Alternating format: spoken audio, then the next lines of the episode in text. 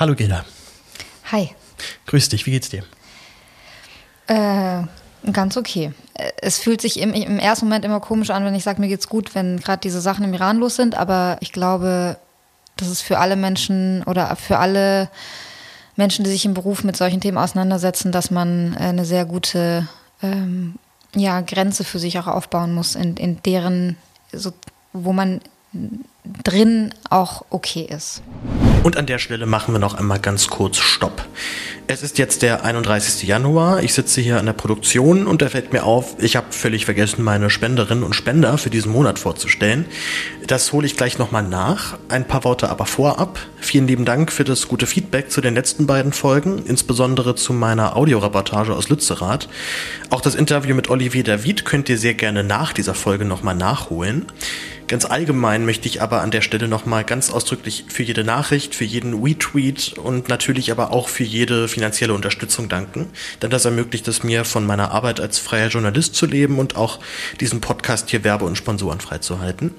Das ganze Jahr 2022 habe ich keine einzige Minute Podcast gesendet und ich hatte trotzdem über 3000 Streams, also Abrufe von älteren Folgen, was mich letztendlich auch dazu motiviert hat, den Podcast wieder hochzufahren.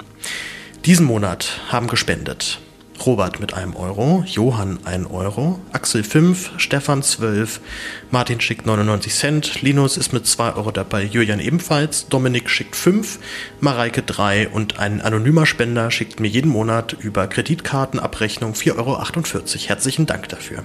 Eine wichtige Info schon mal vorab. Zum 1.3., also genau in einem Monat, ändert sich meine Kontoverbindung und ich verlasse endlich die blöde Postbank.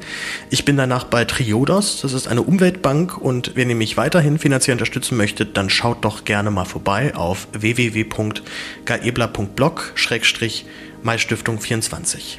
Denkt bitte daran, Gilda Sahebis neues Buch zu kaufen. Das nennt sich Unser Schwert ist Liebe und kommt am 8. März raus. Und bei der Gelegenheit fragt im Buchladen direkt nach einem neuen Buch über die Red Hot Chili Peppers. Das ist nämlich von mir, ist gerade erst erschienen und kostet auch nur 10 Euro. Und jetzt geht's weiter mit dem Interview. Einer Transparenzhinweis, wir nehmen jetzt am 19. Januar auf. Ähm, das heißt, alle Entwicklungen, die jetzt danach passiert sind, können wir aber noch gar nicht abschätzen, wenn die Folge dann am 1.2. dann rauskommt. Ganz schnell zusammengefasst, wie ist die Lage aktuell in Iran? Was hast du heute mitbekommen? Was ist so der neueste Stand, den du hast?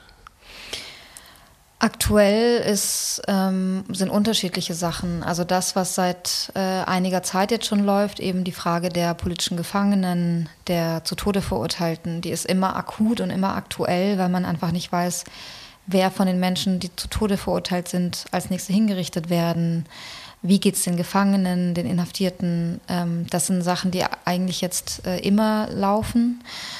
Und dann ähm, gibt es natürlich immer ak so akute Ereignisse, wie gerade ist es so, dass, also gestern kamen die Nachrichten aus dem Iran, ähm, dass das Internet jetzt zwei Tage abgeschaltet werden soll. Offiziell ist die Begründung ganz arg lächerlich. Die sagen, dass äh, aufgrund des Konkurs, also Konkurs ist eine landesweite gleichzeitige Aufnahmeprüfung für die Uni. An allen Universitäten in ganz An allen Schulen. Okay, ach Schulen, okay. Genau. Und ähm, weil man nicht wolle, dass die SchülerInnen äh, betrügen können, macht man das Internet weg. Gab es noch nie. Das ist natürlich ein blöder Zufall, dass es jetzt so ist. Hat natürlich mit den Protesten zu tun. Und es kamen auch Meldungen, dass äh, in und um Sahedan, in Sistan Baluchistan, äh, Truppen stehen, und ähm, da weiß man einfach nicht, was passiert, vor allem wenn das Internet ausgeschaltet ist, weil es ohnehin schon eine Region ist, die sehr, sehr arm ist. Die gehört zu den ärmsten Regionen des Landes. Das heißt, dass auch nicht so viel, also ganz einfach nicht so viel internetfähige Handys unterwegs sind, mit denen man filmen könnte. Die Dinge, die dort passieren. Und deswegen ähm, kriegt man von dort nochmal weniger mit. Und das heißt, dass wir jetzt nicht wissen, was heute und morgen dort passiert. Wie regelmäßig kommt es vor, dass das Regime das Internet abschaltet? Ist es dann wirklich so ein kompletter, also werden einfach überall die Stecker gezogen oder wird es dann eingegrenzt? Das ist eigentlich regional. Also ähm, gedrosselt ist es eigentlich jetzt durchgehend seit äh, Mitte September. Ähm, und komplett abgeschaltet, das hat es 2019 mal gemacht, im November. Da gab es äh, die letzten sehr, sehr großen Proteste, die bis dahin größten Proteste in der Geschichte der Islamischen Republik. Und da hat es wirklich komplett abgeschaltet tagelang und in dieser Zeit mehrere hundert Menschen massakriert auf den Straßen. Ähm, in Kurdistan war das auch so im Oktober, dass sie das Internet abgeschaltet haben. Ähm, war das Oktober, November? Ich glaube, es war Oktober. Und da sind eben auch die Revolutionsgarden wirklich einmarschiert nach Kurdistan, verschiedene Städte. Also kommt, es ist ganz unterschiedlich, weil das Regime natürlich selber auch das Internet braucht für die Verwaltung, für die Wirtschaft. Also die können jetzt nicht wochenlang komplett abstellen. Das geht einfach nicht. Das können sie sich auch gar nicht leisten. Und unter Normalbedingungen, inwieweit ist das Internet dort frei? Gibt es eine starke Zensur? Kann dort, können dort auf die ganz normalen Dienste wie Twitter, Facebook normalerweise zurückgegriffen werden? Mit VPNs machen die Leute das. Okay. Ja. Okay. Die machen das schon lange, die sind es auch gewöhnt. Es gibt immer für jede, jedes Verbot gibt es im Iran eigentlich eine Umgehung. Schon seit Jahren. Also das gibt äh, Satellitenschüsseln auf den Dächern, die benutzen äh, und gucken, gucken, die gucken damit halt Exilfernsehen, Exilnachrichten und so weiter. Ähm, Internet, natürlich gibt es Zensur, es ist ein komplett zensur, zensuriertes Land, censored, censored. Ähm, aber die Leute haben immer einen Weg gefunden, das zu umgehen. Also es mhm. wurden eigentlich alle Dienste genutzt, auch schon vorher. Vor allem, also das Regime selber macht eigentlich für alle Dienste, die es auch im Ausland gibt, irgendwie auch einen internen Landesdienst oder so, aber die Leute sind ja nicht blöd, den zu benutzen. Das ist einfach zu gefährlich. Hm, okay. Ich will dich, dich ein bisschen vorstellen. Du bist 1984, 1984 in Iran geboren, in Teheran. Du kommst aus einer sehr politischen Familie, war zu lesen. Dein Onkel ist mit 13 Jahren schon verhaftet worden und saß ein ganzes Jahr dort im Gefängnis, weil er Flugblätter verteilt hat einer kommunistischen Vereinigung. Ähm, dein Vater musste dann da warst du, glaube ich, ein Jahr alt aus, dem, aus, aus Iran fliehen. Und du bist später nachgekommen, wenn ich das äh, richtig gelesen habe. Genau, also mein Onkel, ähm, der war, als er verhaftet wurde, war er 14 oder 15. Mhm. Aber das war eine Zeit, also nach der Revolution, da waren sehr viele, also sowohl vor der Revolution als auch direkt danach waren sehr viele Menschen politisch aktiv. Also es war wirklich eine Zeit, wo man sich getroffen hat, wo man Bücher zusammengelesen hat, wo man diskutiert hat, wie geht es mit dem Staat weiter, was wollen wir. Ähm, und es waren eben sehr, sehr viele linke Gruppen. Ähm, die waren teilweise kommunistisch, teilweise nicht, teilweise nationalistisch. Es gab ganz viele verschiedene Gruppen. Und ähm, er war einfach in einer dieser Gruppen aktiv damals. Und dann mit einem Mal eigentlich wurden, wurde alles verboten und äh, sehr, sehr, sehr, sehr viele Menschen inhaftiert. Und mhm. er war einer davon. Und als mein Vater ähm, weg, also fliehen musste aus dem Iran, war ich anderthalb. Mhm. Ich bin in Teheran geboren und ähm, wir sind dann, äh, wir waren dann in, in Rasht. Das hatte auch damit zu tun, dass mein Vater untertauchen musste. Mhm. Ähm, und da ist er eben im Norden am Kaspischen Meer, haben wir dann gelebt. Okay. Du bist dann mit drei Jahren nach Deutschland gekommen. Mhm.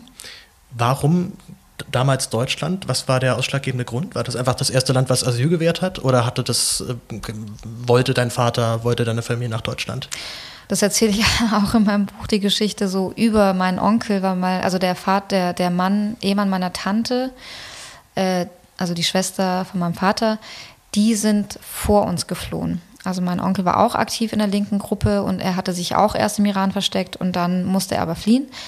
Und die sind eben nach Deutschland gekommen. Mhm. Und das war dann der Grund, warum mein Vater auch nach Deutschland gekommen ist, weil eben schon jemand da war. Also schon auch eher ein bisschen zufällig kann man ja, sagen. Ja, ja, eigentlich wollten wir nach Kanada. Mhm. Und dann, dann, dann wurde es Deutschland. Dann wurde es Deutschland, naja. Du hast danach ähm, Medizin studiert und Politikwissenschaften. Habe ich in dieser Kombination, glaube ich, so noch nicht gesehen oder noch nicht mitbekommen. Was, was hast du zuerst davon studiert? Ich habe äh, mit Medizin angefangen in Heidelberg ähm, und bin direkt nach der Uni, nach, der, nach dem Abi bin ich nach Heidelberg und war nicht so ganz happy. Also mhm. nicht, also nicht unbedingt im Studium, weil das auch anstrengend war, aber es war halt, es war schon, wie soll ich sagen, sehr ähm, eintönig. Also es war natürlich, ähm, es war nur auswendig lernen. Es ging, es war sehr, äh, mir hat einfach sehr viel gefehlt, sagen wir es mal so. Und nach dem Physikum, also nach dem ersten Staatsexamen, habe ich die Uni gewechselt und bin nach München. Und da habe ich dann mit Politik angefangen auch noch. War Medizin auch so ein bisschen, um vielleicht dann auch deine Eltern zu beruhigen, nach dem Motto, ich mache was Sinnvolles, was Seriöses mit meinem Leben? Oder? Also unbewusst vielleicht schon, aber ich habe schon, ich habe so ein altes äh, Buch, so ein, diese Freundschaftsbücher gab es ja, mhm. als wir klein waren. Und ähm, da hatte ich reingeschrieben, dass ich Kinderärztin werden will, schon mit zehn Jahren. Also kann sein, dass mhm. es irgendwie Iran, also man hat ja so diese, dieses äh, Klischee, dass Iran, Kinder von IranerInnen immer entweder Ärztin werden, Anwältinnen oder IngenieurInnen. Und da ist ja. schon auch was dran. Naja, ich meine, Politikwissenschaften ist natürlich dann die Person, die, also das Studium der brotlosen Kunst mehr oder weniger. Man ja. arbeitet eigentlich ganz selten halt an einem wirklichen Bereich, der sich politikwissenschaftlich mit Dingen auseinandersetzt. Ähm, welches, welches Studium hat dir rückblickend dann mehr Spaß gemacht? Spaß. Spaß Politik. Also Spaß hat Medizin tatsächlich nicht gemacht. Es war schon sehr anstrengend. ja. Es war viel Sitzen und Lernen. Also aktuell in der Pädiatrie werden alle händeringend überall Leute gesucht. Ja, ja. Also wenn du doch nochmal einen Kurswechsel machen willst, ich glaube, ja, nee. das, das wird nicht so schwer. Aber das ist ja auch das Ding. Also es ist ja nicht so, dass ich, also ich liebe die Medizin und ich liebe den, den Beruf der Ärztin. Das ist einer der schönsten Berufe der Welt, finde ich. Ähm, aber ich habe im PJ dann gemerkt, auf gar keinen Fall. Mhm. Also wegen des Systems. Wegen des, ähm, des Krankenhauses, des Abrechnungssystems, des, äh, der Zweiklassenmedizin? Oder? Ja, die Ökonomisierung war damals auch schon, das ist zehn Jahre her oder mehr als zehn Jahre. Ähm, ich hatte keine Zeit, mit den Leuten zu sprechen. Ich hatte, also ich, ich habe Medizin studiert, weil ich, weil ich ein Bedürfnis habe, mit Menschen in Kontakt zu sein und im Verhältnis zu sein und denen zu helfen, aber es ist halt alles sehr fokussiert auf die Gerätemedizin, auf Medikamente, ähm, auf Effizienz und da, da, da bin ich überhaupt nicht mit klargekommen und das wollte ich nicht. Wir erleben ja wahrscheinlich jetzt auch in den nächsten 10, 15 Jahren, wenn ja da diese ganze Boomer-Generation in Rente geht, dass wir einfach einen wirklichen Rückgang haben, das, ähm, also wirklich von wichtigen Berufen, die wir ja. aktuell brauchen. Also da wird auf jeden Fall noch was zu tun sein. Du hast allerdings ja auch noch dein, also letztendlich ja beide Studiengänge halt dann noch kombiniert, bis dann äh, hast beim Bayerischen Rundfunk, glaube ich, eine Ausbildung gemacht, zur, das Volontariat zur Journalistin und hast auch noch, ich glaube, bis im August äh, für die Kolum äh, eine Kolumne in der Taz geschrieben über Krank, Krank und Schein. Die gibt es jetzt aber, glaube ich, nicht mehr. Ne? Nee, genau. Ist sozusagen hast du auch im letzten Text dann abmoderiert. Ähm, sehr in Erinnerung geblieben ist mir noch ein Text, wo du äh, geschrieben hast, dass Bayer ein äh, Verhütungsmittel sehr günstig anbietet und letztendlich aber rauskam, es war ein Ladenhüter mit extrem starken Nebenwirkungen, den man eigentlich nur loswerden wollte und dann sich noch wie so ein Feigenblatt das jetzt in die dritte Welt gegeben hat, um, weil, weil dort das für Frauen ja ganz schwierig ist. Genau. Fieserweise dann aber noch über ein Implantat, wo dann gar nicht klar ist, wie kriegt man das eigentlich wieder raus, wenn es einmal Ja, und die haben es verkauft als, als äh, super äh, großzügig und Hilfe für, für die dritte Welt. Also in deren, ich glaube, weiß nicht, dritte Welt gesagt, würde ich auch nicht wundern, aber ähm, das war. Dritte Welt in Anführungsstrichen, genau, genau, ja, ist, äh, genau. Bayer-Sprech ähm, sozusagen. Das war sehr unangenehm. Also wirklich, die haben in ihrer Broschüre auch Sachen geschrieben, wie, dass halt dort die Männer dann mit anderen Frauen fremdgehen und es passiert dort ja häufiger, um dann die Frau zu schützen, sollen die sich dieses Implantat einsetzen, was unfassbare Nebenwirkungen hat. Das wussten die alles schon aus den Verkäufen in den USA und UK. Das war ja gestoppt, glaube ich, schon längst. Das war ne? schon also, lange gestoppt, ja. weil es auch Massenklagen gab dagegen. Und dann haben sie es halt nach Afrika geschippt. Also es war also was ganz, ganz ekliges. Ich habe auch ein Riesenproblem mit Pharmafirmen. Hm. Sowieso. Dann gut, dass du dich, ja. dass du in einen anderen Berufszweig auf jeden Fall gewechselt ja. bist, ja. Du hast, äh, als wir telefoniert hatten vor ein, zwei Wochen, hattest mir noch erzählt, dass du gerade ein Buch geschrieben hast in einer Rekordzeit von, ich glaube, acht Wochen oder sechs Wochen. Nee, dreieinhalb. Dreieinhalb? Mhm. Wie schreibt man ein Buch in dreieinhalb ich Wochen? Ich weiß nicht, ich glaube, ich erinnere mich auch gar nicht mehr an Schreiben. Was, was, was war dein Output-Level pro Tag? Ähm, also ich habe jetzt ein Buch einmal geschafft, in anderthalb Monaten zu schreiben und dachte schon, das geht eigentlich nicht, das ist viel zu viel. Äh, also das äh, sozusagen das Leichte in Anführungsstrichen an dem Buch ist, dass es halt verschiedene Texte sind. Ich musste mhm. jetzt nicht irgendwie mir eine Geschichte ausdenken von A bis Z, sondern ich habe halt verschiedene Aspekte äh, des Iran genommen und darüber geschrieben. Also die, die, das medizinische Personal, wie, was leistet das gerade in dieser, in dieser Protestbewegung? Äh, was machen JournalistInnen? Es sind auch ein paar persönliche Texte dabei. Ähm, die Geschichte der, der Gewalt, sexualisierte Gewalt, es sind so verschiedene Texte. Und ähm, dadurch musste ich mir keine, also nicht den, den Erzählbogen oder irgendwie, mhm. ich habe halt versucht, die, natürlich, dass sie irgendwie alle zu tun haben. Aber das war halt sozusagen, das ist jetzt, ich habe jetzt keinen Roman geschrieben in dreieinhalb ja. Wochen. Ja. That would not happen. Aber es ist autobiografisch auch geprägt. Du hast ja schon gerade erzählt, dass du auch deine eigene Familiengeschichte da beleuchtest. Wann wird es erhältlich sein? Äh, 8. März. Okay, perfekt. Also schon mal mitschreiben und in den Kalender. Und es heißt, Fall. Unser Schwert ist Liebe. Das ist eine, eine Textzeile von, äh, vom Rapper Much Salehi. Du hast auch gesagt, dass es wenig äh, Literatur im deutschsprachigen Raum gibt über Iran. Hast du eine Erklärung, warum? Weil es gibt ja viel iranische Community. Also selbst ich, ich komme aus, bin in Zehlendorf aufgewachsen hier in Berlin. Ne? Und also super gut bürgerlich und selbst wir hatten irgendwie zwei, drei äh, Iraner in, in unserer Klasse oder mhm. zumindest in meinem Jahrgang. Mhm. Also Literatur gibt es schon, gibt es auf jeden Fall mehr als äh, jetzt Nachrichten, äh, Nachrichtentextliche, äh, nachrichtliche Texte. Also sowas gibt es kaum. Mhm. Also ich habe fürs Buch natürlich viele, viele ähm, Nachrichten, äh, Zeitungstexte und sowas äh, gesucht und gelesen und zitiert. Und davon gibt es wahnsinnig wenige. Also gute Recherchen zum Iran gibt es vom Guardian aus, aus UK, äh, Washington Post, CNN, ABC News, also alles äh, amerikanische und großbritannische, Te Telegraph auch, Großbrit äh, äh englische Texte. Ähm, die haben alle noch KorrespondentInnen dort vor Ort? Nee, oder? aber die machen schon lange eine Iran-Berichterstattung. Okay. Also die haben Leute in ihren äh, Medienhäusern, die Kontakte haben zu Menschen im Iran. Das heißt, die konnten die jetzt auch ganz schnell ähm, aktivieren und konnten deswegen in ihren Texten auch viel zitieren von Menschen ja. dort. Das, wir haben in Deutschland seit vielen Jahren keine Leute, die sich aktiv mit dem Iran beschäftigen und dort Quellen haben. Hast du eine Idee, woran das liegen könnte? Außer dass Deutschland ja immer schon ein kleines Problem mit äh, rassistischen so Tendenzen hatte, auch in den Ja, und so wie insgesamt mit internationaler Berichterstattung. Also mhm. es war ja auch diese Debatte mit Weltspiegel, dass der, mhm. dass der äh, Sendeplatz verschoben werden sollte.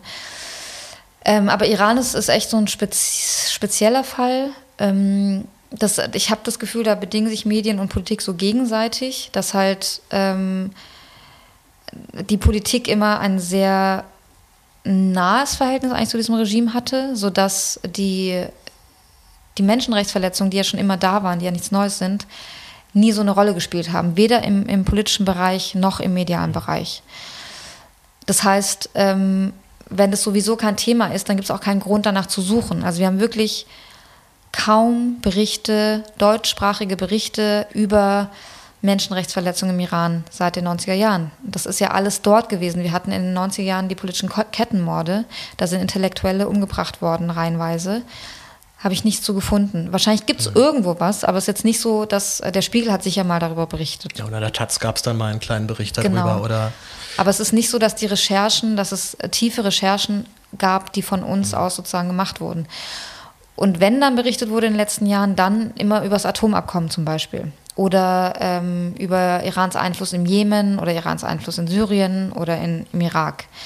Aber dass man wirklich reingeguckt hat in dieses Land, was passiert da eigentlich? Wie leben die Menschen dort? Was passiert in, in den Haftanstalten? Warum gibt es so viele Todesurteile und Todesstrafen im Iran?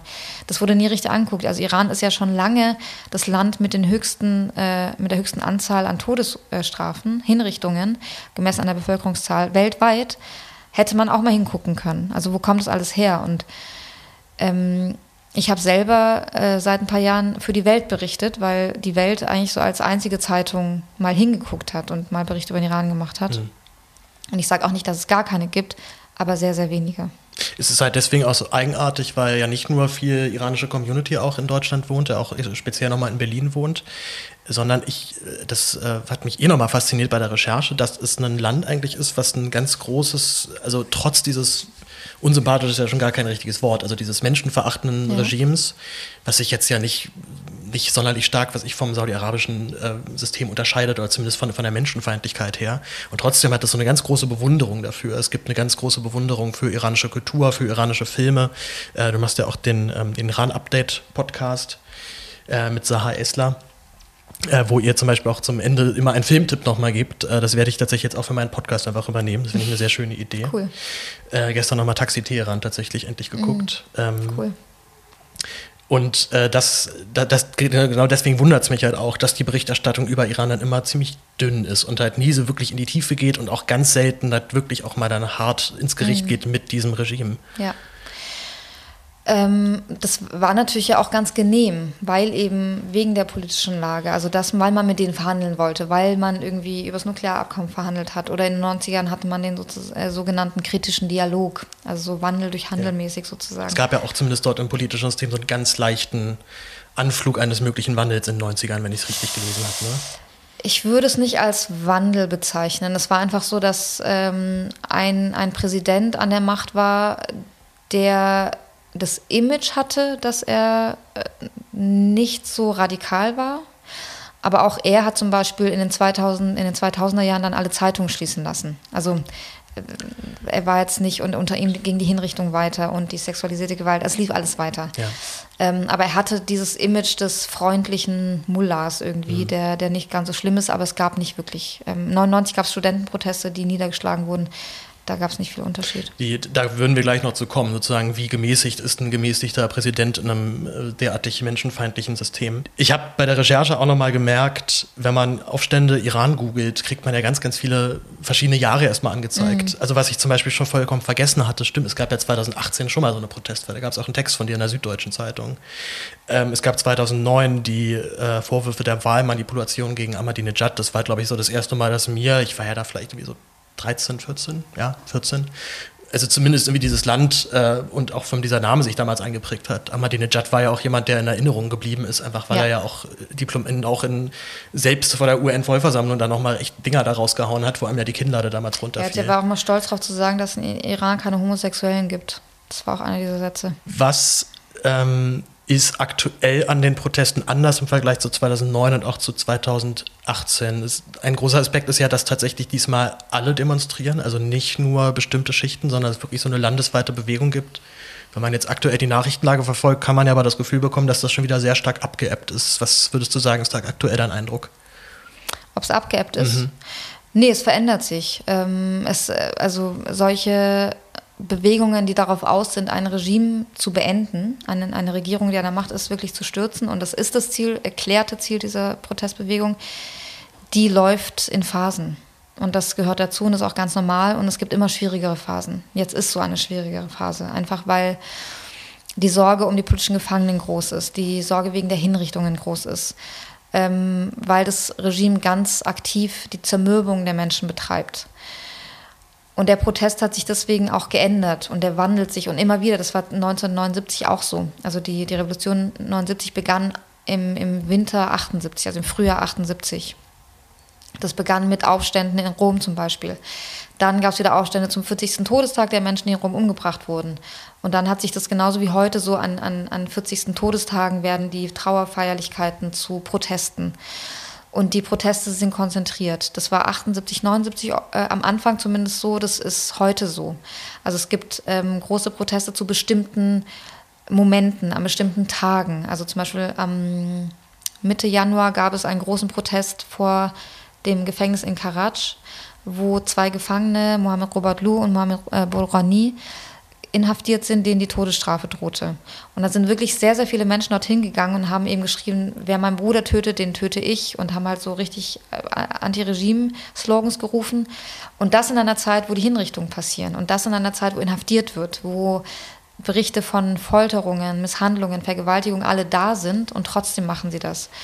Und das ist der Unterschied, dass ähm, dass man, dass es zu bestimmten Anlässen in Anführungsstrichen Proteste gibt. Auch acht, am 8. Februar zum Beispiel, das war ein Tag nach den beiden Hinrichtungen und es war auch der Tag, der Jahrestag des Flugzeugabschusses der ukrainischen Maschine im Januar 2020. Wenn ich da nochmal einhaken darf, ich habe das zum Beispiel auch wieder komplett vergessen. Ich weiß auch, dass das ganz kurz mal Nachrichtenthema war, dass das Regime so Upsi aus Versehen ein genau. Passagierflugzeug abschießt, mhm. danach sagt, ah, wir haben uns geirrt äh, ist Haben auch alle geglaubt dann. Hab, genau, wurde auch, glaube ich, so erstmal vermeldet, ne? Ja, nach ja. dem Motto Versehen und alle so, ja, na gut, ja. wer, wer kennt es nicht, dass man mal versehentlich das falsche Flugzeug erwischt. Genau. Wie kann das passieren, dass solche Ereignisse einfach so unterm Radar dann manchmal bleiben? Ihr habt es im letzten, in der letzten Ausgabe für eures Podcasts vom Iran-Update nochmal aufgebracht, wo mir es auch nochmal einfiel. Stimmt, da war ja mal was.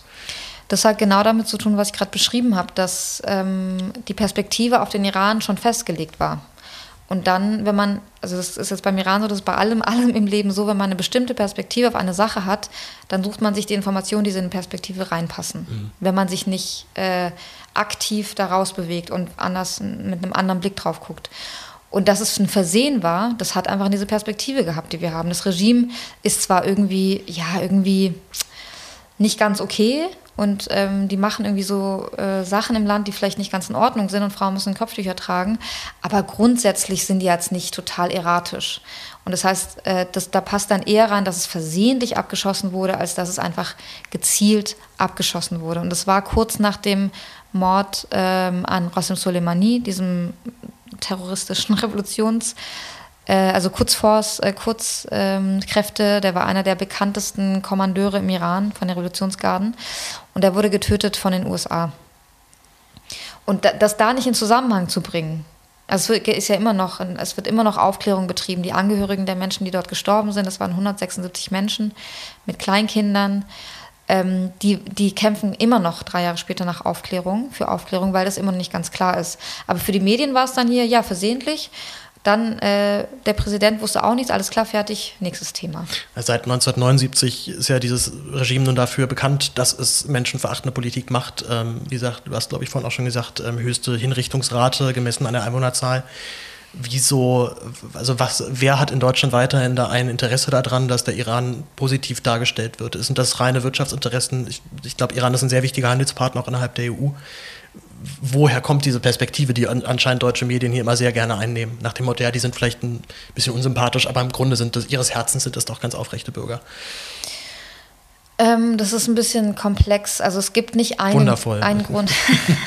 Ohne jetzt, dass der Aluhut jetzt irgendwie hier gleich glüht, ne? Aber ja, ja, natürlich, nee, nee, es ähm, ist genau, es ist zu komplex. Also nicht zu komplex, aber es ist, man kann es nicht mit, ein, mit einem Satz beantworten.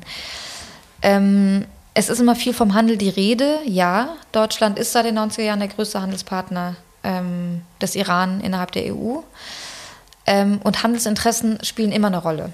Das ist auch der Grund, warum 2016 der damalige Wirtschaftsminister Gabriel, nachdem der Atomdeal abgeschlossen wurde, sofort mit einer Wirtschaftsdelegation nach Iran gereist ist und auch ganz offen gesagt hat, dass sie großes Interesse haben, Wirtschaft zu treiben, Handel zu treiben mit dem Iran.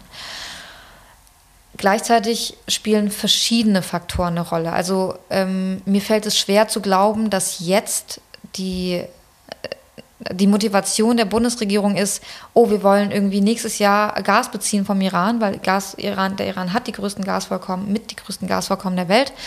Große ähm, Erdölvorkommen. Auch Erdöl, auch, ne? genau. Das glaube ich nicht, dass sie sagen, ja, wir wollen jetzt bald Gas beziehen, deswegen machen wir nicht so viel. Das, also so, so krude, das glaube ich nicht, dass, dass das Denken ist. Aber der Iran ist in einer Re Region der Instabilität. Also wir hatten, äh, wir haben immer noch ein instabiles Syrien, das dreigeteilt ist, äh, Afghanistan, wo die Taliban wieder da sind nach 20 Jahren NATO-Einsatz, ähm, ähm, Irak. Das sind keine stabilen Länder, keine stabilen Staaten. Und Iran war außerhalb immer stabil.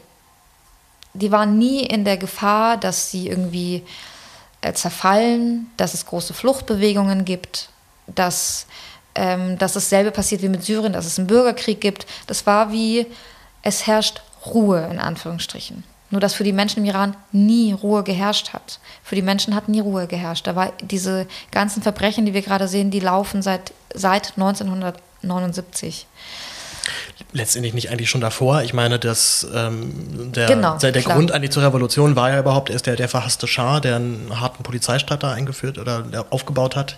Gelesen habe ich über 50.000 50 ähm, Geheimpolizistinnen oder ich glaube, da muss man wirklich nicht gendern, ne, in dem Fall, Geheimpolizisten. Ja.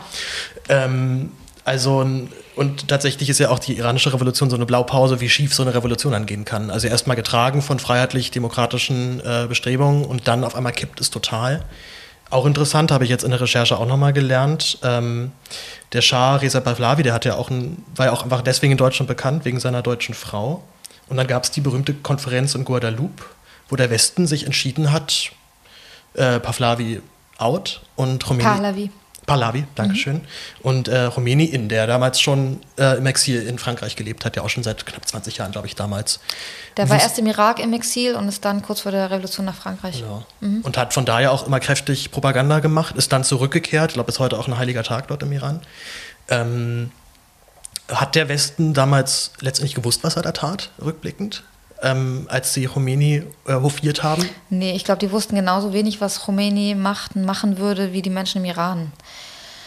Also das muss man schon wirklich auch, das darf wirklich nicht untergehen. Ich, ich meinte auch vor 79, seit 79 mhm. unter diesem Regime. Aber ähm, der Grund, warum auch mein Vater gegen die Truppen des Schahs auf die Straßen gegangen ist und viele in meiner Familie und viele Menschen im Iran, ist, genau, der, du hast den Geheimdienst erwähnt, Savak, der war berüchtigt für seine Brutalität, für seine Grausamkeit. Die Gefängnisse waren voll mit politischen, politisch Inhaftierten. Die Gesellschaft war liberaler, auf jeden Fall, keine Frage, aber nicht politisch. Es war gesellschaftlich, es herrschten, es herrschten mehr gesellschaftliche Freiheiten, aber keine politischen Freiheiten. Und die Menschen wollten aber politische Freiheiten. Ähm, ich habe mit meinem Onkel gesprochen, der äh, dessen, dessen, Geschichte ich auch im Buch erzählt, und der hat halt erzählt, der hat erzählt, was für Schilder sie in den Händen gehalt, gehalten haben, äh, als sie 78 äh, protestieren gegangen sind. Und da war dann Krankenversicherung für Bauern und Arbeiter. Äh, da waren äh, der, der Geheimdienst Savak muss aus allen Behörden abgezogen werden. Ähm, Meinungsfreiheit, Redefreiheit, diese ganzen Themen, die sie sich halt, die es nicht gab in diesem Land. Und ähm, der Schau hat auch, auch sehr viele Menschen hinrichten lassen. Also das, das darf man natürlich nicht vergessen und uh, unter anderem auch deswegen, weil es jetzt immer noch sehr viele Schauanhängerinnen gibt weltweit. Also es gibt immer noch viele Menschen, weil sein, Lo, sein Sohn äh, lebt in den USA und die sehen den jetzt als Heilsbringer für ein neues Iran, was eine Katastrophe ist. Weil er nie eingestanden hat, was für Monstrositäten sein Vater begangen hat. Ist das dann so eine verklärte Sicht zurück nach Ja. dem Motto, früher war doch alles besser? Ja. Und gar nicht wissend, dass äh, der Zustand, der, der früher damals herrschte, letztendlich erst dahin führte, dass es jetzt ja eigentlich noch, noch schlimmer geworden ist. Falls man das überhaupt so sagen kann. Äh, ist immer schwierig, dieses Leid dann so gegeneinander aufzuwiegeln. Ne? Ja, Aber zumindest die funktioniert eh liberalen nicht, genau. Freiheiten sind ja dann noch weiter eingeschränkt worden danach. Ja, Die, die, gesellschaftlichen. Ja. Ja. die komplett sowieso. Ja, es ist, ich weiß nicht, ob es vergessen ist, es ist halt eine, eine Ignoranz gegenüber dem, was vorher war. Also die ganz viele Menschen, es gibt ein, eine Doku, ähm, die heißt My Stolen Revolution, genau aus dem, aus dem Grund, dass, ähm, dass die Menschen, dass dieser eine Führer, Khomeini, plötzlich reinkam und alles, wofür die Menschen gekämpft haben, weg, weggenommen hat. Und das ist übrigens auch einer der Gründe, warum viele Leute sagen, wir wollen diesmal auf gar keinen Fall einen Anführer. Auf gar keinen Fall. Du warst das letzte Mal mit 14 in Iran, hast du, glaube ich, vorhin erzählt. Ähm, und es gibt auch die Anekdote, dass du dort damals trotz des getragenen Kopftuches trotzdem von einem Passanten, ich weiß nicht, war- warst du sogar ein Revolutionswächter? Das war ein Uniformierter. Es war ein Uniformierter auf jeden Fall, also ein Offizieller zumindest des Staates, dich, äh, weil du das Kopftuch falsch getragen hast, sofort anpöbelte, beleidigte und so weiter. Und ähm, du wohl nur dadurch aus der Situation noch heil rausgekommen bist, weil du nicht auf Persisch fluchen konntest. Anscheinend haben dir deine Eltern keine bösen Wörter auf Persisch beigebracht. Ähm, und du ihn stattdessen auf Deutsch beschimpft hast. Ähm, das war das letzte Mal, dass du da warst, richtig? Das war das letzte Mal, Ja. ja. Aktuell würdest du einreisen, du würdest nicht mehr zurückkommen. Ja. Meint, meintest du, glaube ich, auch schon mal. Ne? Wann, also hast du Hoffnung, dass du noch mal das, das Land nochmal wiedersehen wirst? Ich habe Träume. Ja. Woran, wo, woran, wo- woran denkst du, wenn du, wenn, wenn, wenn du an Iran denkst? Also wenn du dir vorstellst, du wärst jetzt da, was ist so das, was das Land für dich sofort ausmacht? Um es jetzt auch für mich als, der, als jemand, der noch nie in Iran Mhm. oder generell im Nahen Osten war, ein bisschen nachzuvollziehen. Also ich habe das, ich hab das schon äh, öfter visualisiert, dass ich zurückfahre. Ja. Ich stelle mir es dann so vor, dass es so ein Flugzeug ist, voll mit IranerInnen, die ausrasten vor Freude, weil sie seit Jahrzehnten nicht mehr in dem Land waren. Und dann wird im Flugzeug getanzt, weil IranerInnen tanzen sehr viel überall. Auch so im, auf Busreisen und so steigen sie auch mal aus und tanzen einfach auf dem Weg. Ähm, und dass meine Eltern dabei sind und mein Bruder und dass dann unsere Familie uns am Flughafen abholt. Deine Eltern waren vermutlich noch länger nicht in Iran, ne? Meine Mutter war noch mal, mein Vater gar nicht. Mhm. Nee. die, ähm, also auch von Freund, Freundinnen von mir, die in Iran waren, oder wie gesagt, ich hatte auch ja zwei, drei Leute im, äh, in, meinem, in meiner Klassengemeinschaft früher, die, äh, die iranische Eltern hatten. Und immer, wenn die zurückkommen, erzählen die immer so, es ist so was sehr Zwiegespaltenes. Auf der einen Seite unfassbar strenge Regeln und unfassbare Angst, auch bei irgendwas erwischt zu werden. Und dann gleichzeitig aber auch halt klar, okay, es ist dunkel, wir machen die Rollos runter, jetzt wird gesoffen, Ja, so, genau. jetzt wird Party gemacht. Und unfassbare Lebensfreude auf der einen Seite und gleichzeitig wahnsinnige Angst vor Repression. Äh, zumal ja auch vor, und vor allem auch von, äh, vor, vor Denunzierern, also Nachbarn, die petzen Ja. oder sowas. Ja, also schon das auch, das ist ja ein, wohl ein echt ein großes Problem, dass anscheinend immer noch viele innerhalb dieses is islamischen Regimes profitieren oder diese Regeln weiterhin sehr hochhalten. Ja, also ich meine, ich, äh, also eine Cousine von mir, die Schwedin ist, die wurde auch mal festgenommen zum Beispiel, weil sie auf so einer illegalen Party war. Und die ist nur rausgekommen oder sie ist schnell rausgekommen, weil sie sich als, weil sie sich doof gestellt hätte, weil sie Schwedin sei. Also ihre, äh, meine Tante, ihre Mutter hat sie dann mit dem schwedischen Pass halt aus dem Gefängnis geholt. Kann man, kann man auf den Faktor setzen als Ausländer? Dass man Damals, einfach ein bisschen, heute nicht okay. mehr. Nee, nee. Das ist jetzt, glaube ich, das ist jetzt bestimmt zehn Jahre her. Und Damals das ist es strenger anders. geworden in der Zeit, würdest du Ja, sagen? ja, viel. Ja, Okay. es ist noch. Also es gibt immer so Wellen, aber ähm, heute sowieso nicht mehr. Also seit ein paar Jahren kann man gar nichts, kann man, die, die, nehmen ja politische Geiseln seit ein paar Jahren, die wollen die ja. ja. Genau aus dem Grund, um die Länder, die äh, gerade in der EU, äh, unter Druck zu setzen, dass sie kann, keine Politik gegen das Regime machen und da sind diese politischen Geiseln, diese DoppelstaatlerInnen vor allem, die in, in Gefängnissen gerade im Iran sitzen, sind deren Lebensversicherung quasi. Mhm. So die, die, die Devisen, die man dann möglicherweise genau, auch dann reinholt. Also seit ein paar ja. Jahren schon. Oder auch um, um äh, iranische Inhaftierte aus der EU frei zu pressen. Das wollen die auch. Also es gibt aktuell einen Terroristen, kann man sagen, in Belgien und einen in äh, Schweden, die inhaftiert sind und die wollen die beide, die wollen die beide zurückhaben. Ähm, als ich das letzte Mal da war, waren wir auch auf einer Hochzeit. Und da war es auch so, dass, äh, dass die Hochzeit beginnen muss, was, was völlig abstrus ist, dass Männer und Frauen getrennt heiraten, äh, nicht heiraten, ja, aber als, als heiraten, ne? aber halt getrennt feiern. Nur die Zeremonie müssen sie ja irgendwie zusammen sein. Und, ähm, und alle finden das natürlich total absurd und dann wird halt geschmiert und dann äh, feiern natürlich alle zusammen. Und es wird getanzt und Party gemacht und alles zusammen gemacht. Und das ist so ein bisschen so ein Spezifikum im Iran, dass eben sehr viel oder fast alles ähm, hinter verschlossenen Türen passiert. Und zwar alles. Hm. Aber es gibt dann auch eben zum Beispiel ähm, sehr viel Prostitution im Iran. Äh, extrem viele Drogentote tatsächlich auch. Ja. Ne? Also ein ganz großes Problem, was auch die, glaub, die iranische Regierung sehr lange geleugnet hat, dass es überhaupt ein Problem ist, bis ja. es irgendwann einfach nicht mehr wegzuleugnen war. Also Deswegen bringen sie ja wegen Drogendelikten werden, sie, äh, werden Leute hingerichtet. Ja, vierthöchste Rate an Drogentoten weltweit tatsächlich. Also das ist, ähm, äh, das ist hart. Es gibt, ähm, wir haben ja schon Filmtipps schon mal genannt, äh, Persepolis, der mich als Teenager extrem geprägt hat. Ich habe auch die, die, äh, die Comics, ähm, es sind ja keine Comics, sind ja, wie ist denn das französische Fachwort dafür nochmal? BDs, äh, Weiß nicht. Ähm, also auf jeden Fall, sagen wir, die intellektuellere Form eines Comics. Comics ist ja dann immer sehr schnell mit, mit Quatschunterhaltung nur verbunden. Ähm, Marjan Satrapi, die erzählt von, ihrem, von ihrer eigenen Jugend, ihrer Kindheit ja. in, ähm, in Iran. Ich fand den Film und auch das Comic gerade deshalb so bedrückend, weil es einen sehr fast schon kindlichen Zeichenstil hat und man dann aber gleichzeitig halt weiß, nee, das ist alles echt, das ist jetzt hier nicht mhm. irgendwie eine ausgedachte Geschichte. Und sie hat es so schön erzählt halt Voll. auch. Und auch wie ja. ihre, ihre, ihre Zwiegespräche mit Marx als Kind, äh, ja. dass sie irgendwie auch, glaube ich, über Comics kann, also wirklich ganz, und ganz Eye große Empfehlung. Tiger. Ja, genau, und dann ja. ähm, also ganz eigenartiges, also wirklich, wirklich bedrückendes Buch tatsächlich auch, muss ich, muss ich sagen. Ähm, und es gibt eine Szene, die hat sich mir damals total eingebrannt. Sie wird ja Mitte der 80er, ich glaube mit 14 oder 15, von ihren Eltern dann ins Exil geschickt, nach dem Motto, das funktioniert hier, glaube ich, so nicht mehr. Und gerade du, die wir auch zu einer aufgeweckten, sehr, äh, auch ja schon durchaus sehr provokativen jungen Frau erzogen haben, du wirst in diesem Land so Probleme bekommen, bitte geh nach Wien. Und sie kommt in diesem Land überhaupt nicht zurecht am Anfang. Ähm, man erkennt es halt auch an, dem, an der Sprachbarriere, also dass sie auch das Deutsch einfach als Sprache wahnsinnig unangenehm empfindet. Und eine Szene hat sich mir aber eingebrannt. Sie fällt ja in eine ganz schwere Depression in der Zeit, wird zeitlang obdachlos, ähm, lebt auf Parkbänken und sagt dann aber, als sie dann wieder in Iran zurückkehrt, ja, aber also hier in Iran wirst du nicht einfach auf der Straße liegen gelassen. Hier sammelt dich dann doch noch jemand auf.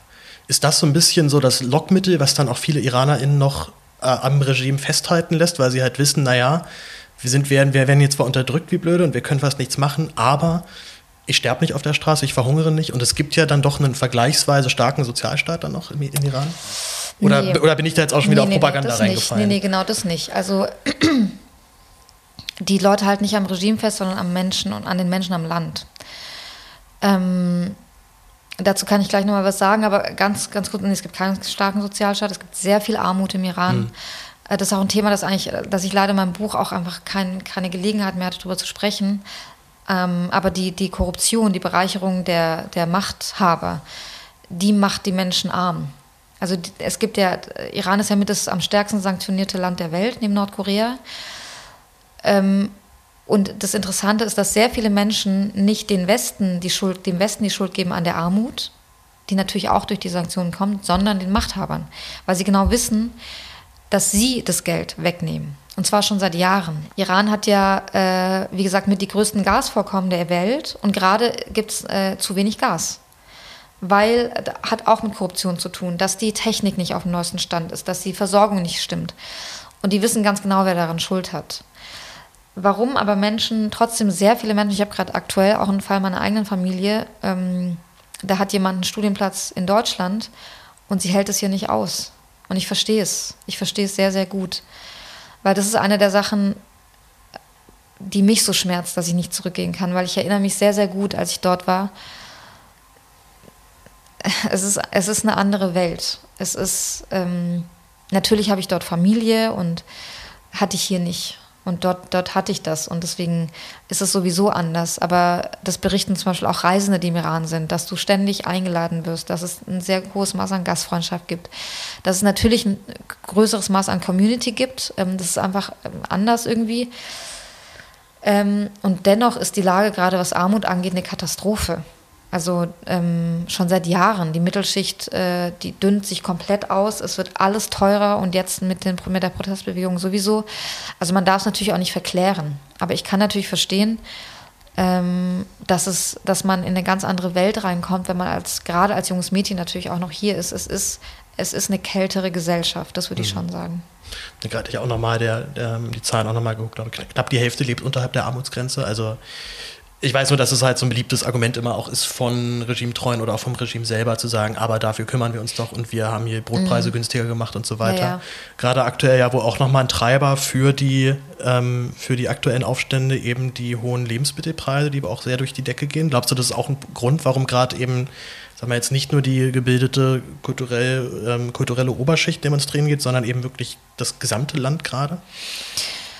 Mhm es ist, es, also der Protest jetzt geht schon viel, viel tiefer. Der geht wirklich an die Grundfesten. Das äh, merkt man auch sehr stark an den Parolen, die gerufen werden. Also auch in den ärmsten Regionen wie, wie in Sistan, Baluchistan.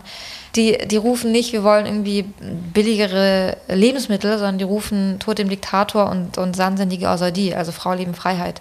Das geht schon jetzt viel, viel tiefer. Ähm, und gleichzeitig natürlich ist alles, was schief läuft in diesem Land, spielt da natürlich mit rein. Aber es geht eben zum ersten Mal wirklich gegen die DNA des Regimes, gegen die Gewalt, gegen die Brutalität, gegen die Unterdrückung. Und da sind trotzdem alle vereint. Da sind die, die sozial schlechter gestellteren Schichten vereint, genauso wie die besser gestellten Schichten. Äh, eine Person, die äh, aus dem Iran geflohen ist vor ein paar Wochen, hat mir zum Beispiel erzählt, dass auch im Norden Teherans, also einer reichen Gegend, auch da wird protestiert oder wurde protestiert. Ähm, von daher geht es einfach dadurch, dass es viel tiefer geht und dafür, dadurch, dass die Menschen für etwas kämpfen, mehr für etwas als gegen etwas, das gibt dem Antrieb. Gerade weil du ja auch Politikwissenschaftlerin bist, ich habe mir das, ähm, sozusagen das Verfassungssystem Irans mal angeguckt. Das ist schon, also sehr eigen auf jeden Fall. Ich glaube auch eine extreme Besonderheit, auch ja. allgemein in der Politikwissenschaft, weil es ja teilweise hardcore-autokratische Elemente enthält, theokratische und gleichzeitig aber auch noch so ein paar Grund, noch so, so ein paar demokratische Pfeiler ja dann auch noch hat. Also es gibt Wahlen eben um den Präsidenten, der ist allerdings natürlich auch immer eingegrenzt, weil er letztendlich alles dem Revolutionsführer dann auch melden muss. Ähm, Hassan Rouhani war von 2013 bis 2021 Präsident. Er galt weitestgehend als gemäßigt. Teilst du diese Einschätzung? Nein. Nee. Äh, vielleicht zu diesen, äh, zu diesen in Anführungsstrichen demokratischen Elementen. Äh, dazu muss man sagen, also erstmal, ja, es gibt Wahlen zum Majlis, zum Parlament und es gibt Wahlen, äh, Präsidentschaftswahlen. Die, die sind ähm, in keinster Weise fair und frei und gleich. Ähm, weil die, die die Bewerber, die sich aufstellen dürfen, ob jetzt fürs Parlament oder fürs Präsidentschaftsamt, sind vor, ähm, vor ausgewählt, durch den Wächterrat unter anderem. Ähm, und nur die dürfen sich aufstellen. Also von daher ist das sowieso schon mal gar nicht. Also es gibt einen Filter innerhalb des Systems, genau, wer überhaupt einen starken hier, Filter. Also ja. Ähm, es wird im Prinzip bestimmt, wer überhaupt, äh, ja. wer sich überhaupt aufstellen darf. Also es, es, könnte sich jetzt zum Beispiel keiner dort demokratisch aufstellen lassen, der sagt, ich will das System hier komplett nee, umbauen. Nee, das würde gar nicht, das würde es gar nicht gibt, entstehen. Es gibt auch keine Opposition in diesem mhm. System. Es gibt nur das System. Deswegen gibt es auch keine Oppositionspolitiker. Es existiert nicht. Und auch keine wirklichen Oppositionsparteien. Nee, Nee, gibt es alles nicht. Dann gemäßigtere Strömungen vielleicht noch oder hardlinerischere Strömungen. Aber ja, die nennen sich schon Reformer, und, und, äh, und Hardliner, aber auch das ist seit 2019 ganz stark, dass der Hass auf diese Reformer in der Bevölkerung extrem groß ist. Also ich höre das immer wieder, wir hassen die Reformer noch mehr als die Hardliner, weil die denen halt lange vorgegaukelt haben, dass es irgendwie besser wird, dass es mehr Freiheiten gibt, dass sie nicht so schlimm durchgreifen, dass die Gewalt weniger wird, dass auch die wirtschaftliche Lage besser wird. Nichts davon ist passiert.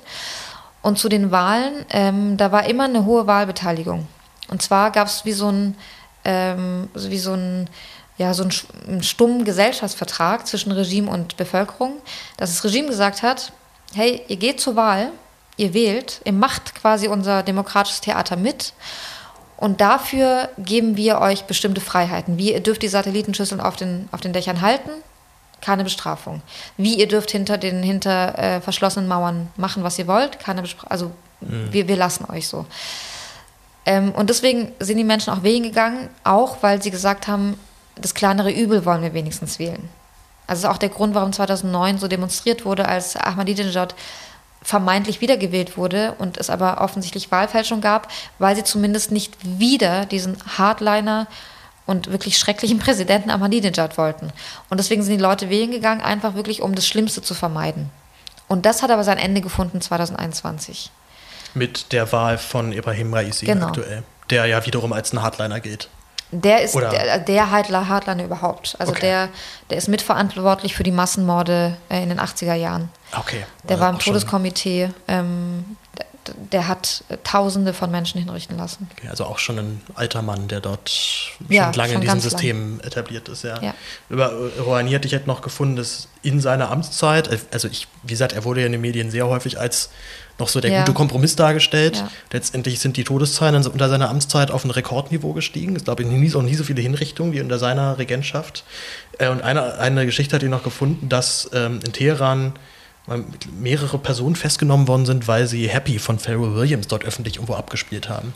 Was für eine groteske Szene, muss man sich ja nur mhm. vorstellen, dass weiß, dieses Lied dort läuft. Ja. Ähm, und gleichzeitig hat er, war er 2013 der allererste Präsident des Iran, der den Juden ein schönes Neujahrsfest gewünscht hat, über seinen Twitter-Account damals. Also irgendwie dann doch, also über den englischsprachigen wohlgemerkt, ja. nicht über den persischsprachigen. Also irgendwie dann doch noch eine sehr, also sehr widersprüchliche Erscheinung der Typ. Es ist gar nicht widersprüchlich. Das ist eigentlich genau die Strategie. Das ist genau das als Beispiel, finde ich ganz gut, weil das ist genau das, wie dieses Regime jahrelang damit durchgekommen ist, was es tut. Weil es immer wieder diese Zeichen gesetzt hat, wow, guck mal, wir sind doch eigentlich ganz okay, wir sind doch gar nicht so schlimm. Guck mal, wir äh, wünschen den, den Jüdinnen, Jüdinnen und Juden, also den Juden in deren Welt, äh, ein schönes Neujahr. Wir, es, ist, es ist alles gar nicht so schlimm, was wir machen. Und sowas machen die immer wieder. Das ist genauso wie äh, Sittenpolizei sei abgeschafft. Nie passiert. Das ist genauso wie jetzt sind äh, 1000 Frauen irgendwie anscheinend freigelassen worden. Ich habe das immer noch nicht wirklich verifizieren können, aber ähm, das sind immer diese Zeichen, hey, Westen, ist okay. Mhm. Es ist, sieht alles ganz schlimm aus, aber hey, wir sind da, wir sind verlässlich, wir sind gar nicht so schlimm.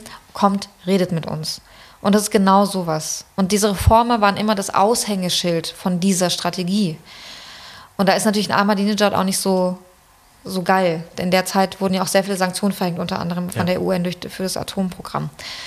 Also von daher, das muss, glaube ich, wirklich klar sein, dass es eine Strategie ist und dass man da nicht mehr drauf reinfällt, aber man fällt immer noch drauf die rein. Die Medien, wollte gerade sagen, also dass die Revolutions... Äh, die, Sittenpolizei. Nee, die Sittenpolizei verboten wurde, das ging ja durch alle Medien. New York Times hat es ja auch noch ganz groß gemeldet. Haben sie wenigstens dann auch noch korrigiert, die muss man sagen. Korrigiert, ja. Deutsche Medien habe ich das nicht gehört nee, bis jetzt. Also nee. es hat sich mir auch festgebrannt, bis ich dann in der Recherche gemerkt habe, nee, also, also ja. wenn, dann war es eine äh, ein Feigenblatt und vielleicht hat man irgendwo eine Einheit aufgelöst, um es zumindest irgendwie offiziell auch das Noch nicht, nicht mal das. das also, also, es wurde jetzt auch der, der Chef der Sittenpolizei wurde jetzt auch zum Chef der gesamten Polizei gemacht. Ah ja. Also, und die Sittenpolizei treibt ihr Unwesen wie eh und je.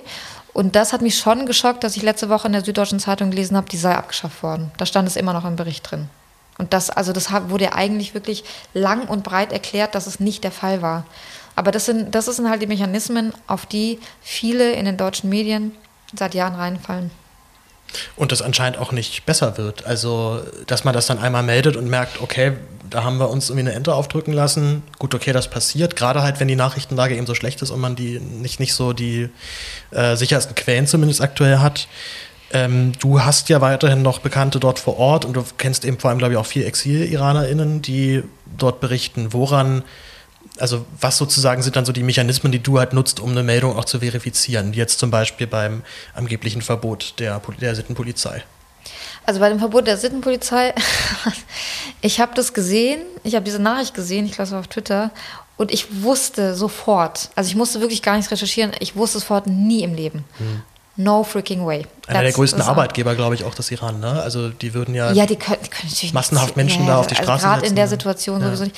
Das heißt, genau, also das heißt, ich wusste es instinktiv schon nie im Leben, dass es war. Das ist wieder irgendein, irgendein Quatsch, den dieses Regime einfach erzählt. Und dann äh, habe ich versucht, äh, um das zu verifizieren, habe ich versucht, äh, dieses, äh, diese Pressekonferenz, die da äh, vom Generalstaatsanwalt zitiert wurde, zu finden. Das, ich habe dieses Video nie gefunden. Ich glaube, es gab nie ein Video. Es wurde halt zitiert von, äh, von Nachrichtenseiten. Ähm, und dann habe ich mit Leuten dort gesprochen. Ich habe geguckt, was hier, was die Exilnachrichtensender sagen. Ich habe einfach versucht, so viele Quellen wie möglich zu, an, zu lesen und zu, an, zu fragen ähm, um zu verstehen, was wirklich passiert ist. Und das war eigentlich relativ schnell klar. Es gab keine Bestätigung von einer offiziellen Quelle im Iran, also von, von den Behörden oder von den staatlichen Nachrichtenagenturen. Es gab Dementis noch am selben Tag sogar. Ähm, und es war relativ schnell klar, dass es nicht echt ist. Und ich habe am selben Tag dann auch sogar noch einen Text für den Spiegel und für den Taz geschrieben.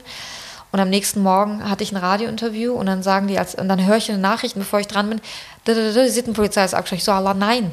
Ich so, so, Facepalm. No. ja. Und habe ich sogar noch gesagt im Interview mit dem Radio und dann in den Nachrichten um ganz lief schon wieder die Sittenpolizei ist abgeschafft. Und ich so, okay, dann weiß ich auch nicht, was ich noch machen soll. Ja man hört so ein bisschen den Frust äh, gerade raus. Äh, generell, ich habe jetzt zwei Folgen von, von Iran Update gehört. Einmal die erste, die ihr, glaube ich, im November, glaube ich, aufgenommen habt. Weiß Oder Ende, Ende Oktober, irgendwas mhm. in dem mhm. Dreh, also noch gar nicht so lange her. Und jetzt die aktuellste. Man hört sehr stark, dass dich das, glaube ich, ziemlich fertig macht, auch die aktuelle Situation. Insbesondere auch deutsche Außenpolitik kam in der letzten Folge überhaupt nicht gut weg. Also fertig machen würde ich, würd ich nicht sagen. Okay. Also ich meine, äh, es ist zumindest jetzt mal mehr das Thema als noch vor drei Jahren. Also vor drei Jahren war ich frustriert, muss ich sagen, weil da waren gerade diese Massen, äh, Massakrierungen von, von den Arban-Protesten im November 2019 und da wurde ja gar nicht berichtet. Also mhm. ich hatte dann einen Kommentar geschrieben, dass man mit denen nicht ernsthaft verhandeln kann und da war ich eine totale exotische Frucht. Also das gab es sonst überhaupt okay. nicht. Ähm, aber ich finde, man muss es halt deutlich sagen einfach wie oder analysieren. Ich finde, das ist schon wichtig. Was könnte denn jetzt insbesondere die deutsche Diplomatie machen? Wir haben aktuell mit äh, Annalena Baerbock eine Außenministerin, die sich auch feministische Außenpolitik auf die Fahnen schreibt. Viele sind gerade extrem enttäuscht, also nicht nur generell bei den Grünen. Äh, jetzt sozusagen wäre ja wirklich ein Präzedenzfall gerade da für ja. feministische Außenpolitik und die Ergebnisse sind dann doch ziemlich dünn. Es geisterte jetzt zumindest rum, dass die Revolutionsgarden möglicherweise auf die Terrorliste der EU gesetzt werden. Deutschland soll sich wohl auch dafür einsetzen. Ist aber auch nicht so richtig klar, wie stark. Wie, was ist da deine Einschätzung gerade? Das ist echt schwierig, muss ich sagen. Ähm, also, wovon ich überzeugt bin, ist, dass, dass die Protestbewegung im Iran eine auf jeden Fall äh, wirklich verpasste Chance sind für Annalena Baerbock und für die Grünen. Weil feministische Außenpolitik, Außenpolitik, die auf Werten basiert, auf Menschenrechten, die hätte hier zur Anwendung kommen können. Und nach vier Monaten Protesten ist sie nicht zur Anwendung gekommen. Und ich glaube, dass es verpasst ist. Ich glaube, dass es die Chance gewesen wäre für die erste Außenministerin in Deutschland, für eine Außenministerin, die über feministische Außenpolitik spricht, die das ja auch irgendwie zu ihrem Kern eigentlich macht. Und das ist der Fall dafür. Das sind Menschen, die Frau, Leben, Freiheit rufen. Also feministischer geht es eigentlich nicht mehr. Und es wurde verpasst. Ich glaube auch nicht, dass es aufholbar ist. Ich glaube nicht, dass, dass das, was in den letzten vier Monaten nicht passiert ist, dass sich das aufholen lässt und dass sich das wieder gut machen lässt. Und gleichzeitig äh, gehen die Proteste weiter und die Lage geht weiter. Das heißt, es muss was passieren. Ich glaube nicht, dass die Revolutionsgarden in der EU auf die Terrorliste kommen.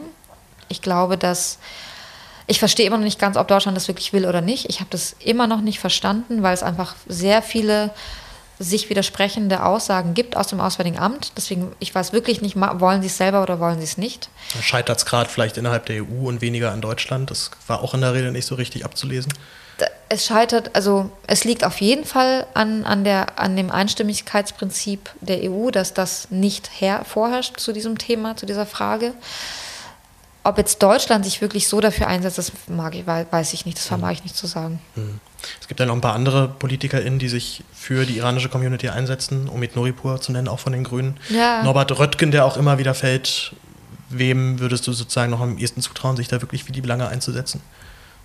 Also Norbert Röttgen ähm, merke ich schon, dass er ein ehrliches Interesse daran hat, was im Iran passiert. Mhm. Also er ähm, er, er, macht ja auch viel, also er versucht ja auch politischen Druck zu erzeugen äh, für die Revolutionsgarden, die, dass sie auf die Terrorliste kommen der EU.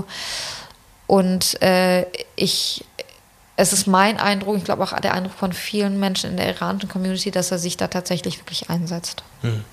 Okay. Ein bisschen, wir wollen auch so ein bisschen zum Abschluss kommen. Ähm, was ich bei mir und auch bei vielen anderen merke, nicht ja nur jetzt bei dem Thema, bei sehr vielen anderen Themen, man fühlt sich sehr schnell so ein bisschen machtlos, hat nicht so wirklich eine Ahnung, was kann ich jetzt hier eigentlich tun.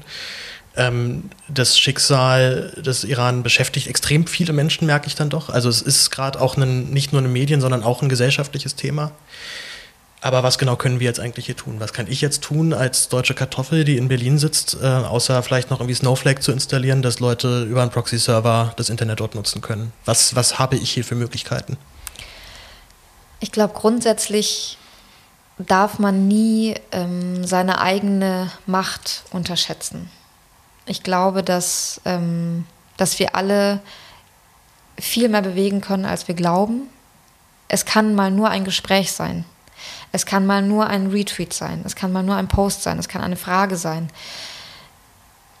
ich glaube, dass dass wir uns, dass wir uns schwächer fühlen, als wir sind, wenn wir in diese Opferhaltung gehen und sagen, oh Mann, es ist so schlimm alles und, und ich kann doch gar nichts machen und ich bin ja nur eine Person und das ist nicht meine, meine Erfahrung, weil ich, ähm, weil ich weiß, wie viel Mitgefühl bewirken kann und wie viel gerade in Bezug auf den Iran auch Aufmerksamkeit bewirken kann. Und das fand ich was unfassbar Schönes in den letzten vier Monaten, das Mitgefühl von vielen, vielen, vielen Menschen, gerade auch in Deutschland, die Nachrichten, die ich bekomme, die fragen, die fragen ihm auch, was kann ich machen? Oder jemand hat bei Twitter mal geschrieben, ich schäme mich so, dass es mir so gut geht und, und ich kann, ich mach, kann ja nichts machen und den Menschen geht so und ich sage, bitte keine Scham. Also warum denn? Sondern ich finde es einen total schönen Gedanken zu denken, ich, allein, dass man Mitgefühl hat, ist für mich was machen. Das ist schon viel mehr, als ganz viele andere Menschen haben. Und dann natürlich beim Iran ist das Thema Aufmerksamkeit wichtig, weil, das haben wir jetzt auch besprochen lang, in den letzten 44 Jahren keine Aufmerksamkeit drauf war und das Regime machen konnte, was es wollte. Es hat Zehntausende von Menschen hingerichtet. Es hat es, es, richtet Minderjährige hin. Darüber haben wir nicht mal geredet. Iran ist das Land, das regelmäßig Minderjährige, also Kinder, Jugendliche hinrichtet. Und das konnte, konnte es auch machen, weil wir nicht hingeschaut haben. Es gab die ganzen Namen der Menschen, die in den 80er Jahren getötet werden, die äh, wurden, die 2018 getötet, getötet äh, 2019 getötet wurden. Das waren nach Menschenrechts, äh, nach Schätzungen von Menschenrechtsorganisationen 1500 Menschen. Wir kennen die Namen nicht. Heute kennen wir sie und es macht einen Unterschied. Tut's, glaubst du, das tut dem Regime weh gerade? Die, die ja. kriegen das mit, ja, dass, ja. Hier, dass hier der Druck auch im Ausland gerade steigt? Auf jeden Fall. Das merkt man an, an geleakten ähm, Aussagen, an, an, geleakten Tapes. Das war im äh, November, wurde ein langes Take, take äh, Tape auch geleakt. Die haben sowas noch nie gesehen. Und das ist auch unter anderem der Grund, warum diese Patenschaften, die politischen Patenschaften wichtig sind. Da übernehmen Abgeordnete Patenschaften für inhaftpolitische Gefangene im Iran. Und dass die eigenen Verbrechen den Menschen vor Augen geführt wurden, werden, das gab es noch nie. Die haben ihre Verbrechen seit, die führen diese Verbrechen seit Jahren aus, profitieren davon machen sich, machen sich reich. Also die sind in den letzten Jahren, ist, es, ist das Reichtum im Iran unfassbar angestiegen. Mehr als, als im Schnitt global. Aber natürlich sind die Menschen arm, ärmer geworden, während dieses Regime immer reicher geworden ist. Das heißt, die haben davon profitiert, aber sie mussten nie die Gesichter der Kinder sehen, die sie getötet haben. Die Namen der Jugendlichen, die Namen der Frauen und Mädchen, die vergewaltigt wurden. Damit wurden sie nie konfrontiert. Jetzt werden sie es. Und das ist was, was sich geändert hat. Und deswegen ist dieses Thema Aufmerksamkeit sehr, sehr, sehr wichtig. Und man sieht jetzt auch schon, dass es Auswirkungen hat. Es wurde vor ein paar Wochen ein äh, Basij-Miliz ermordet. Und zwar also von den, aus den eigenen Reihen.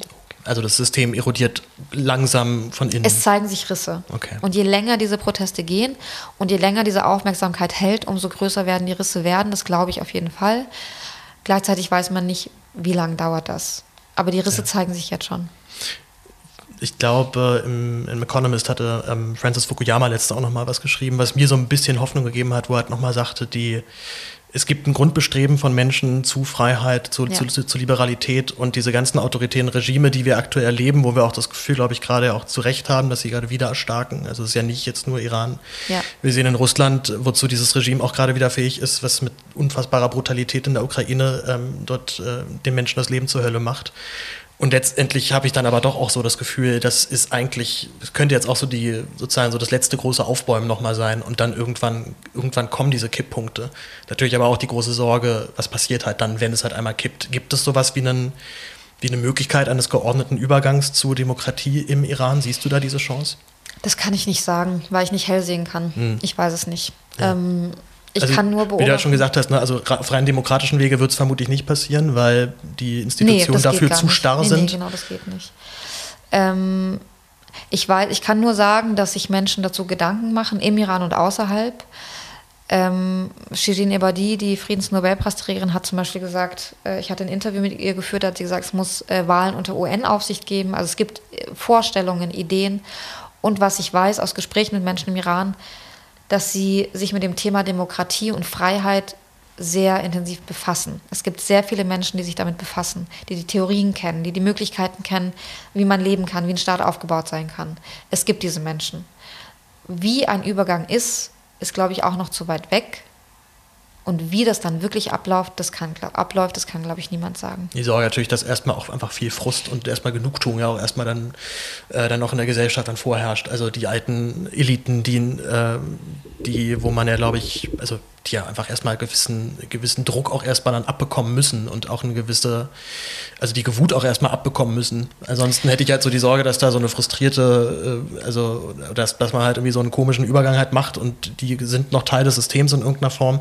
Ich meine, das ist eine Frage, das ist eine Riesenfrage, weil, weil es gibt ja ähm, Tausende, Hunderttausende von Milizen und so weiter, die diesen ganzen Gewalt gerade ausüben. Was macht man da mit denen? Genau, genau was passiert mit denen? Ähm, was ich ganz viel höre aus dem Iran, ist, dass es auf jeden Fall, dass gerade die Entscheider, die in Entscheiderpositionen sitzen jetzt und diese Gewalt bestimmen, äh, entscheiden, was passiert, dass die vor Gericht halt landen müssen. Mhm.